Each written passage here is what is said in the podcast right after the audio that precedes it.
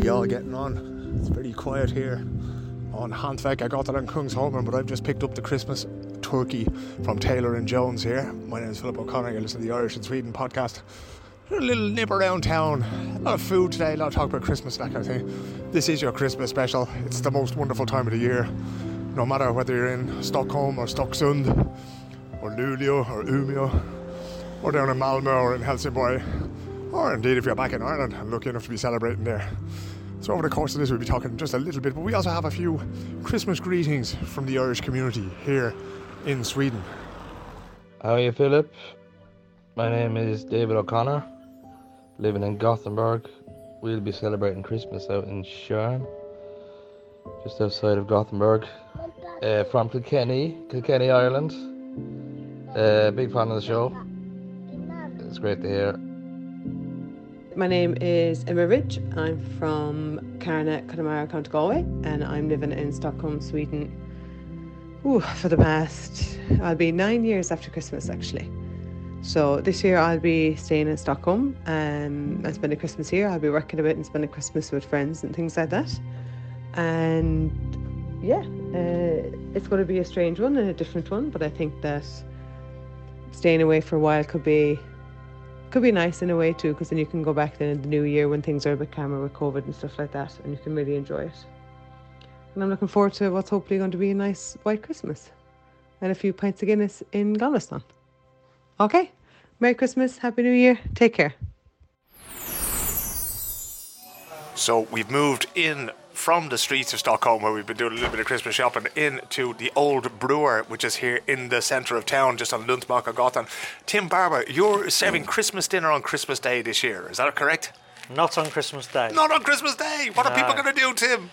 Unfortunately, they'll probably be stuck inside eating Swedish Christmas food, I think. Oh no, disaster! But you, have you been doing a Christmas dinner We, until we started serving a Christmas menu, three course or two course, um, on the 21st of November. Mm-hmm. Um, we've been serving, we've done well over 350 well, since then. Probably more. That's that's for ones we just booked for like Christmas, full Christmas uh, menus. But we've had the turkey dinner on our a la carte menu as well. super. Yeah. That's gone well for you. Yeah, it has. Uh, Swedes, you know, they're lapping up the turkey, as are the expats, you know. So, And, okay, take me through the three courses, right? Because Yeah. turkey and ham and that kind of thing, obviously, for the main course, is it? yeah. Oh, no, we have. Um, so, our signature dish here is a beef Wellington. Yep. So, we have uh, kind of a Christmas version of that with Brussels, with bacon fried Brus- uh, Brussels sprouts and a bay, a bay leaf potato. You don't mind if I drool on your floor here? Nah.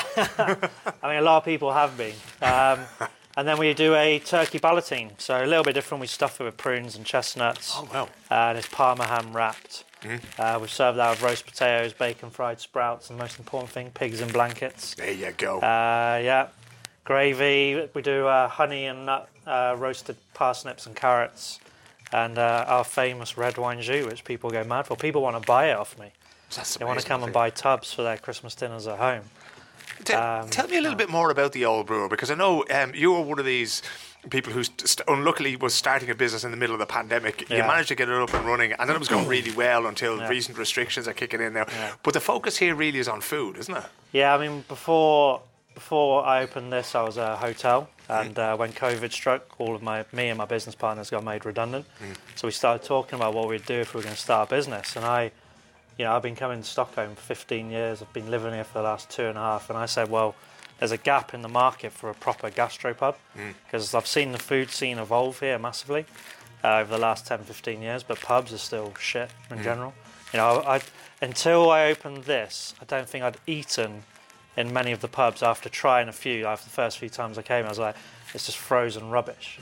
Um, and I'd come from a pub background in London, before that Paris for a bit, and I was like, someone needs to do it properly. Yeah. Um, you know, and there, there's a couple of examples who are doing, you know, doing all right, but I wanted to do, I wanted to have restaurant quality food in a pub environment, and like the, the gastro pub here. I mean, the Man on the Moon calls itself a gastro pub. Um, Frantzén tried to open the Flying Elk.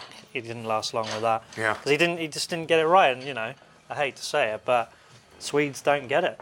And you know, if you live, if you go to England, Ireland, Scotland, you know, we we eat well in pubs now. It's not just a place where people go and drink Yeah. cheap beers, which is what Swedes look at pubs at Mm. in general.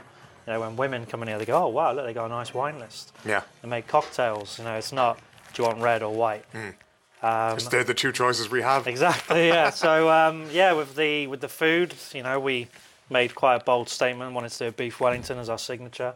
We we serve Sunday roasts, which which we're pretty much fully booked every week. Yeah. Um, and the only other place in Stockholm that served a welly when we first opened was Argia. Yep. But you have to pre-order it there, and you have to be six people, whereas we have it a la carte. That's Um, uh, your one's yeah. restaurant there, the sort of meat Exactly. restaurant on Kungsholmen. Yeah. Yeah. Yeah. Yeah, and um, yeah, one of the owners comes in here, Argia, and he loves our fish and chips. So There you go. Yeah, so the old brew was born out of that. And to be honest, um, I was only saying earlier how it's quite interesting that some people really do look at us as a pub, but other people look at us as a restaurant. So I guess I've kind of succeeded in kind of bridging that gap in a way. Because uh, Swedes generally don't look at pubs as where they go to have good food. Yeah. It might be a burger or Findus fish finger and chips. Now, if I'm looking for turkey over the Christmas, what days can I get it if I can't get a Christmas So we're day? here? serving it up until the 23rd. Okay. Um, and we're pretty full already, but I'm sure I could squeeze you in. You can squeeze a couple of people in You wanted there. a turkey, yeah, yeah, it is. Yeah, it's fantastic, fantastic dish. And then what happens after that then in January? You go back to the regular, or the Yeah, regular so uh, the, the turkey will come off after Christmas. Hmm. Yeah, Now, after the experience of doing the Christmas menu this year, do you think you're going to put it on a little bit earlier next year? Or try to expand it a little bit? I mean, might, maybe not earlier, but um, I might consider being open on Christmas Day if the demand was there. Hmm. I mean, to be honest, this year I didn't really know how December was going to be, but it's been madness, and Yeah. the team need that break. Yeah. generally I do believe that over Christmas staff should be with their families. But if we're if the demand is there and I can sell out before we've even got into December, I'll open Hmm. and then I'll serve I'll serve the people. Exactly, yeah. Um, but yeah, Love we'll see. So never say never. I mean, I, I wouldn't have a problem coming in and working on Christmas Day, um, but it wouldn't be cheap. Look at you know, I nothing in life that's worth having Yeah, is, my friend. yeah. Well, I'll tell you what, we're going to look for a free tip off you. That's the last thing we're going to do here. If you had one tip that you could give to people cooking their Christmas dinner at home, because I'm thinking in particular of the Irish lads who might be stuck here for the first time and they have to cook a turkey themselves, right? Yeah. If there's one tip you could give them in the kitchen to make their Christmas dinner all the better, what would that be? I would say, whatever you do, do not try and make gravy the easy way. Make a red wine jus, buy a load of bones from the butchers, get them reducing, get that stock going, get all that wine in there, take some time with it, spend a couple of days on it. Um, and if you can't do that, email me and I'll see if I can sell you some that we make. Lovely man altogether. Yeah. Thanks very much, Tim. Ah, nice talking to you. And you too. Merry Christmas. Merry Christmas to you. There you go. That was Tim at the Old Brewer here in the heart of Stockholm. And it doesn't seem that there's too many places doing a Christmas dinner this year.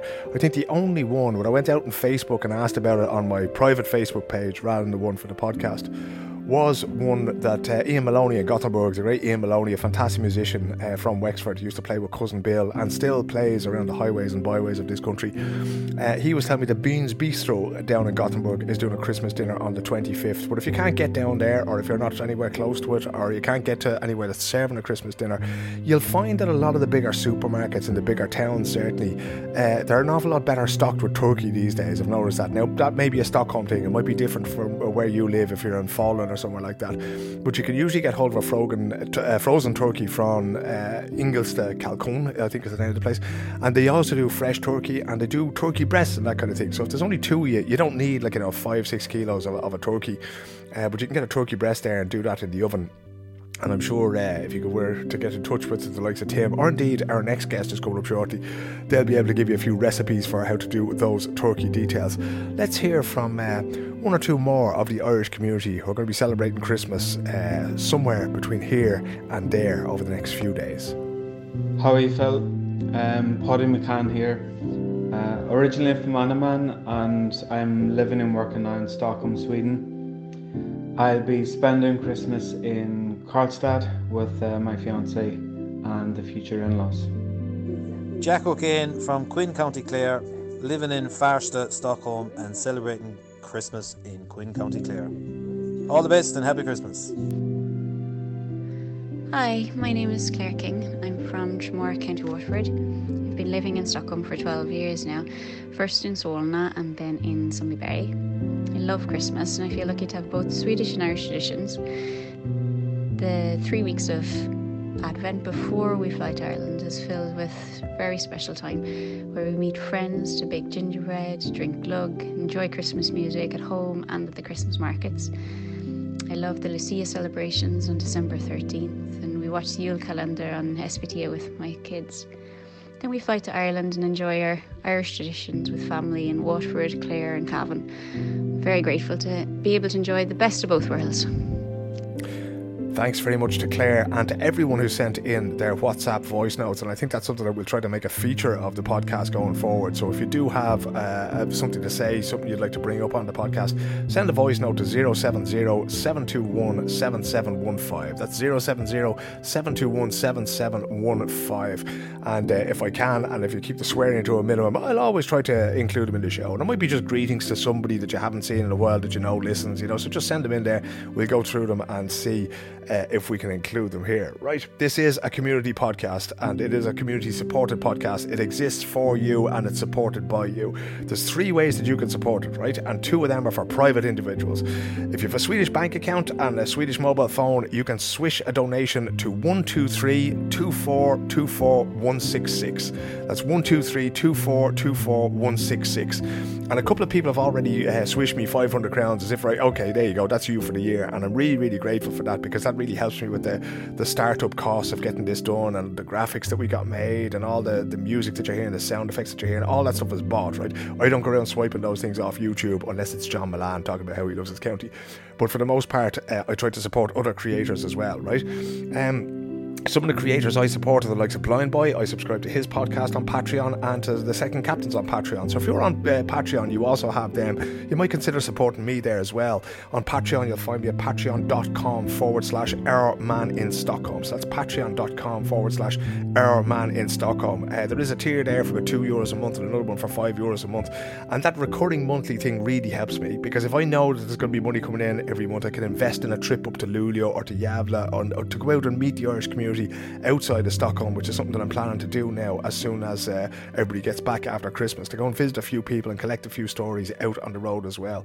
If you have a company working over here uh, and you have a lot of Irish people working for you, spread the podcast to them. This is community information. A lot of it is from their perspective, but it's also from the perspective of people who've been here for many, many years and to tell the story of the Irish community over here. If that sounds like the kind of thing that your business can support, send an email to Irish in Sweden podcast at gmail.com or hit me up on social media or on LinkedIn and we can come to some arrangement, right? Advertising, ah, probably not the best thing if you're selling engineering or, you know, I don't know, you could be selling some sort of industrial cleaning equipment or whatever, but, you know, that's not what I'll be able to help you with. Your listeners are, your customers are probably not our listeners, but if you're supporting me, you're supporting the service that we're providing to the Irish community here. And if you see value in that, and I think there is huge value in that, get in touch. See if you can put a couple of hundred euros or a few thousand crowns in the pot to keep things going because that is really what it comes down to. If you can help me out and pay for a little bit of my time and the expenses that I have putting this together, that would be brilliant. And I think from the feedback I've received, I think people want to have this podcast. So if you can help me keep it going, I'd really, really appreciate it. Now, we've had the starter, we've had the soup, and now it's time for the Christmas main course of this Christmas special podcast. And it's none other than the home cook Donal Skehan. Donal's connection to Sweden is his wife Sophie. But it's also so much more than that. It was such a, a, huge part of his formative years, as you'll hear in this interview. And when I decided I was going to do a Christmas special for you, you know, if you're part of the great exodus going home to Ireland through Arlanda or through Gardermoen Airport in Oslo or through Copenhagen, Kastrup Airport in Copenhagen, with this in your ears, I thought there's nobody better. He's just such a wonderful young man, and no matter how old he gets, he'll always be a young man to me. He's so positive, he's so friendly, he says so many great stories. Uh, he's written probably up to a dozen cookbooks at this point in town, uh, at this point in time, hundreds of thousands, if not millions, of subscribers on YouTube. He's on TV in the UK. He's been on TV here in Sweden, as you'll hear during the interview. And uh, he has pretty much since he was his late teens or early 20s, he has been part of a Swedish Irish family together with his wonderful wife Sophie, who was then his girlfriend. And they've had that thing of, you know, splitting Christmas. One of them is never at home, one of them is always somewhere else when it comes to Christmas. So uh, I got in touch with Donal and we said we'd do a little bit of, uh, we'd have a little bit of a chat about what it's like uh, in the kitchen uh, to be Swedish and to be Irish at Christmas. And he'll be spending his Christmas at Gothenburg, so I hope he gets the best of both worlds there. So here's the conversation I had with Donal before he and his family set off on their exodus from Dublin Airport to Gothenburg to celebrate their Christmas. Uh, Donal, can I start by asking you, for those who don't know about your connection to Sweden, other than the wonderful Sophie, the second greatest woman who ever lived, the first is obviously my wife, but uh, other than that, how did you uh, build your connections to Sweden? Well, actually, it's a good question, and no, nobody really asked me that because um, it, my connection to Sweden started before uh, my dear wife, and um, in fact, it was my connection to Sweden that actually helped me uh, fall in love with my dear wife because um, because I had um, I had, previously in another world I was in a boy band and um, and then a, subsequently a, a, kind of a mixed like a like a modern day ABBA. Good mind so, yourself. Uh, men and women all in the one band. How wild!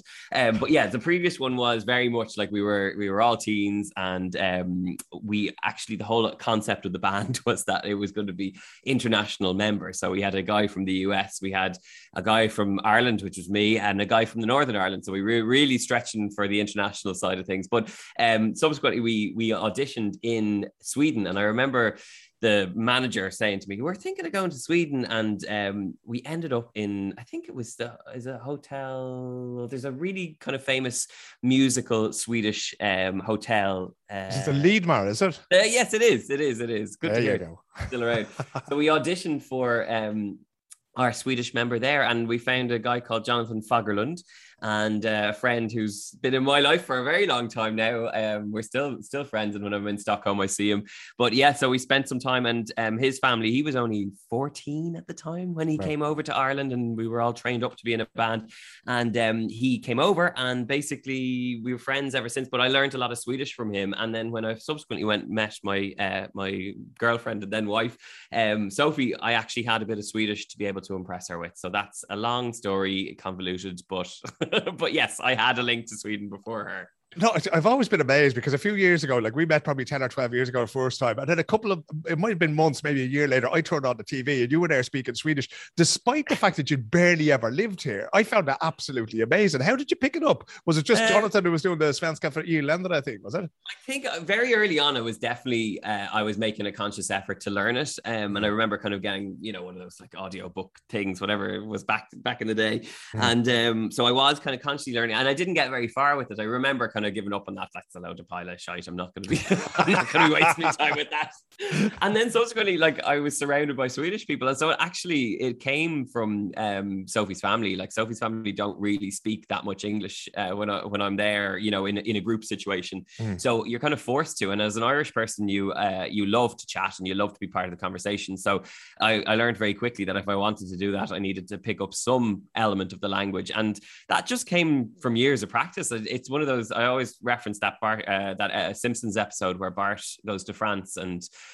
he's in a pickle and uh, realizes after a summer in France he can actually speak the language. And it kind of happened upon me like that, where all of a sudden, you know, the words kind of formed. And um, and actually, funny you should mention that Swedish TV appearance. And, and I did it for nearly a year and a half, um, Mitchuk on TV TV feed. Um, and basically, that kind of came off the back of uh, I was doing a book that was released by Leila Lindholm, who's a very popular food writer over there, and she asked me would I go on to promote the book because she was publishing it. Um, um, on Nyhetsmorgon. So she had organized this um, interview on Nyhetsmorgon. And basically, the researcher came and rang me while I was in Sweden, um, just visiting family. And I, being very cocky, just decided I was going to speak Swedish to her in the uh, in the in the kind of pre-interview, and kind of like got myself into the trouble that basically led on to this uh, this like year and a half of t- of speaking Swedish on t- on uh, speaking Swedish on Swedish television. So it was quite um, a happening that I did not plan for, but it kind of it did force me to learn a lot more Swedish. I'll tell you something, and, and how you succeeded. It was absolutely amazing to see you. But if, if we roll the tape back just a little bit, right? Because because obviously um, you met Sophie, you started to spend some time, uh, like a lot of time over here. You were over here with the music and that kind of thing. But how did that sort of, you know, uh, dovetail with what you do with food? Did you ever work in, in restaurants or in catering or any of that kind of thing over here? Yeah, but very briefly now. I was I went um probably one of my first few jobs in my life. I was only 18, 19 uh, when I went over there first. And um Sophie I followed for love. Uh, so I went over to Sweden. She was moving back for the for Christmas. She came came over to visit a friend um who's half uh, Swedish, half Irish, and um, her grandmother lived on the road that I grew up on. So um that was our link with my link with Sophie and, and her best friend. And then Sophie was going back home and I decided to follow her over over and see what Sweden was all about. And um, we both got a job in a restaurant called, I think it was called Rebellion um, in Gothenburg Port. So the, the harbor there in Gothenburg. But it actually, the restaurant had a sister restaurant on the on Älvsborg Festning, which is a tiny little island just outside um, Gothenburg and it was a Yule board. So I mean, you'll be uh, you'll know all about Yule boards. It's all about um, Swedish Christmas food, which is buffet style, and it is just copious and um, absolutely indulgent and and brilliant all at the same time. All right, so Yule board for the uninitiated. Yule is Christmas, board is table. Christmas table, it's a buffet. It's raw fish, it's herring, it's smoked, it's beetroot salad. You come from Howths, where I know you love your fish out in Howths, right? But you also love your mummy's turkey. I think your mother's cooking is your favorite cooking of all. What did you think when you first sat down and somebody said, okay, so here's a little tiny piece of a herring fillet, and here's lutefisk, and here's all these other things that you'd never seen before for Christmas dinner? Well, I can tell you one thing: if I hadn't had that experience, I wouldn't be able to speak about food on on, in, on Swedish TV because immediately you end up in a Swedish kitchen, and you know, like most Swedes have great English, but at the same time they're speaking Swedish to each other when they're working, and so a lot. I picked up a lot of Swedish words, but more importantly, I picked up the understanding of what the hell a Swedish Christmas dinner looks like, and it is you know, for the uninitiated, it is quite uh, there's some quite extreme things. I remember seeing lutefisk being prepared by our, our head chef and like going, what the he was pulling it out of like a, a big bucket of water and it would just looked absolutely vile. It looked like some sort of snake had been stripped and, what, and been... what, fish is it, Donal? Do you know what what fish it is, or is it just no, any actually, fish? No, yeah, let me let me look it up. But no, it's it's um I don't know lutefisk. Is it like a cod or is it not a cod, like a it's it is some sort of white fish, but I think it's because it's salted and dried that it ends up kind of looking so weird. but uh, but it is, you know, it's a delicacy, and amongst you know many other of the sweet, you know, Swedish Yule board classics, you know, ris à la Malta was my favorite thing to prepare because it's um I got to do these big buckets of um, creamed rice pudding with lots of vanilla and vanilla sugar, and it was absolutely gorgeous. Um, and then strangely enough, um, orange segments in it as well. So lots of little things that I picked up, and and you know, it's funny because I I write recipes all the time around Christmas, and there's always a sprinkle of something Scandinavian in there because of that experience. So you know these things don't leave you, and um, me d- digging my hands through, um, through and arranging different pickled herrings and all that sort of stuff that doesn't leave you. I can tell you, something that stays with you. Well, when it comes to the actual food culture, did they ever explain to you in the kitchen where all this came from? Because as far as I understand it, the reason they have pickled herring is because you know you can't take anything out of the ground here in the winter, and you certainly can't go fishing even in Gothenburg there. So, do they ever sort of say to you, "Okay, this this dish is here because"? Well, I think, I mean, very little was given. I can tell you, it was a rough and ready kitchen, so there was. They there mostly are. The, the, history of food was not on top of the uh, top of the list as we were like shoveling out all the dishes. Um, no, but I mean, I think it's I, I, interesting enough. Like Swedish food, a Swedish traditional kind of Christmas food is very very ingrained in pre- preservation, you know, and, and, I think any of the pickled herring, even gravad lax, which is one of those classic dishes, is is exactly that. It's trying to preserve a fish with salt, sugar, um, herbs, and spices and things like that. So, you know, I think a lot of what comes together as a Yule board is a lot of you know preservation. It's a lot of you know beautiful things that have been prized and have been presented in a way that people feel like it's a real feast. So, I think there's something lovely about that, and and in some ways, you know, obviously we have our tradition traditions here in Ireland where it's all about you know the big the big feast and you know there's there's elements of that that are so inherently Irish. But then at the same time you know what I love most about Swedish traditional food is that it's just this plethora of things you know there's so many different things and and each you know even going to Sophie's family for for Christmas each family member has certain things that they're proud of um, and there's certain elements of it that really have to be a certain way you know to, to really celebrate. So I I thoroughly enjoy the the tradition of it. And I think anyone who kind of comes to Sweden realizes how how much Swedish people do cherish tradition, and it's definitely something that Sophie kind of um, introduces to our boys as well. I can imagine. Uh, how old were you the first time you spent Christmas away from home? Ooh, uh, I can't even remember when I last. Uh, I actually don't know. I think it was only when we went to Los Angeles. Oh, no, sorry. It was when, no, sorry, sorry. I take it all back. It was when we uh, first when I was uh, dating Sophie. So the first Yeah. Christmas we had over in her family, that was probably I was only like 23, 24. Yeah. Well, um, how was that experience? Because I remember it was 1996 the first time I came over here. It was the first time I'd ever been in Sweden. It was December. I've Yeah. never seen as much snow or been as cold in my life. And I was standing there. I used to smoke at that time. I was standing at the door of uh, my parents-in-law's house, and this reindeer just wandered up the road. I was going, "This is this is Disney." I don't know what. You know, is somebody fix it? Is there some prop guy there just pushing it out? What were you smoking though? That's uh, exactly. yeah. I think it, I think it was only Marlboros at that point, but thankfully. But um, but when you go away from home the first time, because Christmas is obviously a time about family. Um, you know, what, what was it like to leave your family? Do you remember thinking back, going, "Yeah, I'm loving all this pickled fish and that kind of thing," but I really wish I was at home and Howth, or were you delighted to be where you were? I think I was really excited. I mean, we we had most likely, uh, yeah, I had done the the the full. Actually, now that I think of it, it was probably I did probably spend that Christmas that we worked in the restaurant there because we worked all the way up Mm. till Christmas. Um, so I, I do remember the excitement of it just being such novelty. And I think you know when you're a young person, you want freedom and you want new things. And you know, Sweden was very much that for me, and I absolutely loved that experience. And you know, I think it- because it was so different to what we had at home, it kind of felt special, and it still does feel special. You know, I mean, we're hoping to go over there this this uh, Christmas, all things uh, considered, and you know, I still look forward to those different elements that are that make it special and an alternative to what an Irish Christmas is. So I definitely think um, there was there was you know uh, the usual thing: you miss your mammy, you miss your the, the turkey, you miss the ham, but you know, there's something that's so lovely and interesting and intriguing about a Swedish Christmas and the traditions that are you know they encompass that it really does make it feel like you're you know you're welcomed and you know you're at home there. So I, I never had that kind of fear of missing home. On the other end of the scale, of course, you mentioned Christmas in Los Angeles because you were over there working for a few years. I mean, that must be completely different because you're more or less celebrating on the beach, right? well that like i mean at least sweden has its uh, deep roots of christmas in in tradition. Uh, los angeles is make it up as you go along. Like i mean there's palm trees there's sunshine and there's beaches. So like we definitely i mean any of the christmases that we did celebrate out there and we tended to do it because um, either of our boys were born around that time so we couldn't travel. Um, yeah we always did something alternative so i always um, tried to mix it up. So I had last the last Christmas we spent out there. I did a Korean uh, pork shoulder, David Chang style with lettuce cups and all sorts of things.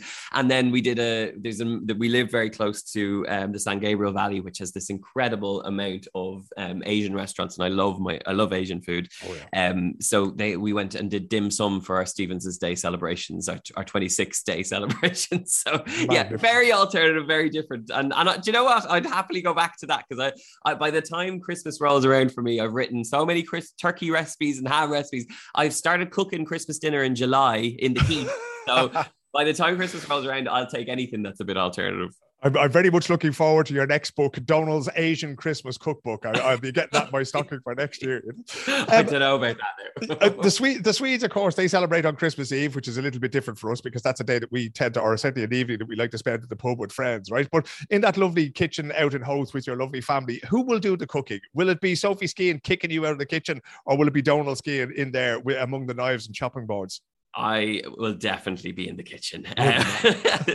So Sophie is a very good sous chef, but uh, she knows she knows when it comes to Christmas dinner, it's it's uh, it's my baby, and um, I do a lot of planning involved in it. Um, but you know what? When we're over in Sweden, I do completely kick off or kick back. So it's it's I, well, I kick off too, but I try and kick back most of the time. But no, I do enjoy the fact that like it's such a Christmas by numbers in Sweden that you can kind of you can kind of relax and let their let her family do it. But when it's when it's back in Ireland, there's so many elements to it that I really enjoy the process of like building the menu and planning things out. But, but where do you get everything, Donal? Because it's not like you can get pickled herring down on Moore Street. Well, I don't do it Christmas. I don't do a Swedish Christmas in Ireland. You're mad. You're not. they throw the they throw the herring back at you. Oh, look at like if we didn't do both, because in our house now on Christmas Eve will be the Christmas, uh, the Swedish Yule mood, and on Christmas Day it'll be the turkey and ham. And God Almighty, if you were to ever deviate from that, somebody would be murdered if that was Okay, well, you see, that's the that's the right thing to do. I mean, we've done one or two where we do the Christmas Eve, like traditional Christmas, and then you still get the Christmas Day celebration as well. So you actually end up with be- the best of both worlds. The only thing I've ever been disappointed with um, with a Swedish Christmas is not planning something for the 25th because as an Irish person, you have so much expectation for Christmas morning, Christmas afternoon. And you know, I think I remember the first time we didn't, and you celebrated on the Christmas Eve, and then you're ringing back home, and they're all like just getting into it, and you're like, oh my god, now I'm missing out. So I definitely think that's the key to successful Christmas um, cross Irish Swedish relations. Super. I got to ask you for just a couple of final tips, right? Um, there's a lot of men in this world who might have just met a Swedish woman, like our good selves did once upon a time, right? Yeah. Uh, they might be preparing their own turkey for the very first time. You know, they, they might mention the words Christmas pudding to a Sweden, Swedish woman, and she's looking at them as if they were just one big question mark, right? So, what your best tips for getting that turkey in the oven and getting it, you know, to taste like something other than cardboard when it comes out six hours later? A very good question. Um, turkey, the the way to do it and to way, make sure that it doesn't taste like cardboard. Uh, my trick is a dry brine, and um, I'm I swear by it because you know if you ever hear about keeping a turkey moist, it's all about you know uh, these these wet brines, and that's an absolute non pain. That's basically put your, your turkey in a bucket, right? Hey, put your turkey in a salted kind of sugary water bucket, and to be honest, it's too much work to get it in and out. Find a bucket that size dry brine is the way forward. So it's a kind of it's a salt and sugar rub with spices in it, and basically you rub that all over the bird. You leave it to sit and allow that kind of salt to permeate the bird overnight. you don't have to do anything. All you do is rub the bird and then leave her in the fridge. Mm-hmm. and then um, the next day, don't be looking at me like that. Um, and then, the next day, all you've got to do is slather it with butter. Butter is key when it keeps to, comes to keeping the uh, turkey nice and moist. And then a little bit of stock, some chicken stock or turkey stock if you have it, um, into the bottom of your baking dish, and then cover it with tin foil. You want to you want to roast off your turkey for whatever your you know weight weight per time sort of thing is, and then um, take off your tin foil, and um, you're going to allow it to cook, cook and roast off. But basically, the whole point of it is to keep basting it, loads of butter, get the butter under the skin um, of the breast, and then just keep a little bit of moisture going um, and nice, nice and uh, steamy in the oven, and you'll be, you'll be, you'll be ready. You'll be there ready. you go. I think if you're passing through Stockholm anytime on Christmas Day, you might find this black charred lump in my back garden. go, Donal told me this is the way to no! do it. it wasn't me. Before you go, my friend, and if I was to send you a gift, I'm not going to do it this year, but I might do it next year if you're still in Dublin, right? If there was one thing from a Swedish Yule board, from the Christmas uh, buffet, that you and Sophie would want me to bring home to you and bring to you and host, what would that be? What would you love from the Swedish uh, Christmas? Oh my god! Well, do you know what? It's we. The, the, funny thing with that restaurant we worked in was that it used to lay out these big um, bowls of Swedish candy, and oh. like anyone who in Sweden, you know all about the the, the good candy. Um, but we loved um, what was the the Yule Tomte, the you know the little foam, the gummy foam.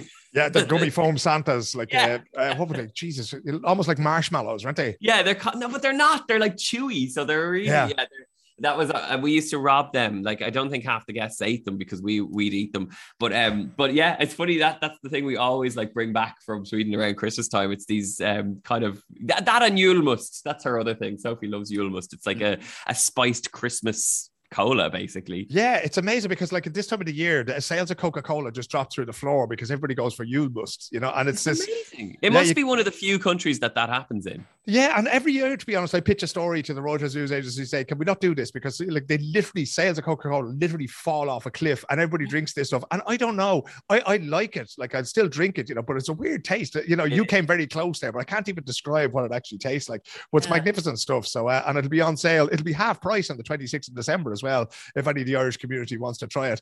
And um, then I've heard that they uh, they rebranded for um they call it Easter. Post. yeah, post yeah. there. yeah. Oh, there's actually there's an amazing thing down in Denmark. I don't know if you've ever been there around Christmas time, but they have this uh, Christmas beer called Julebryg, right?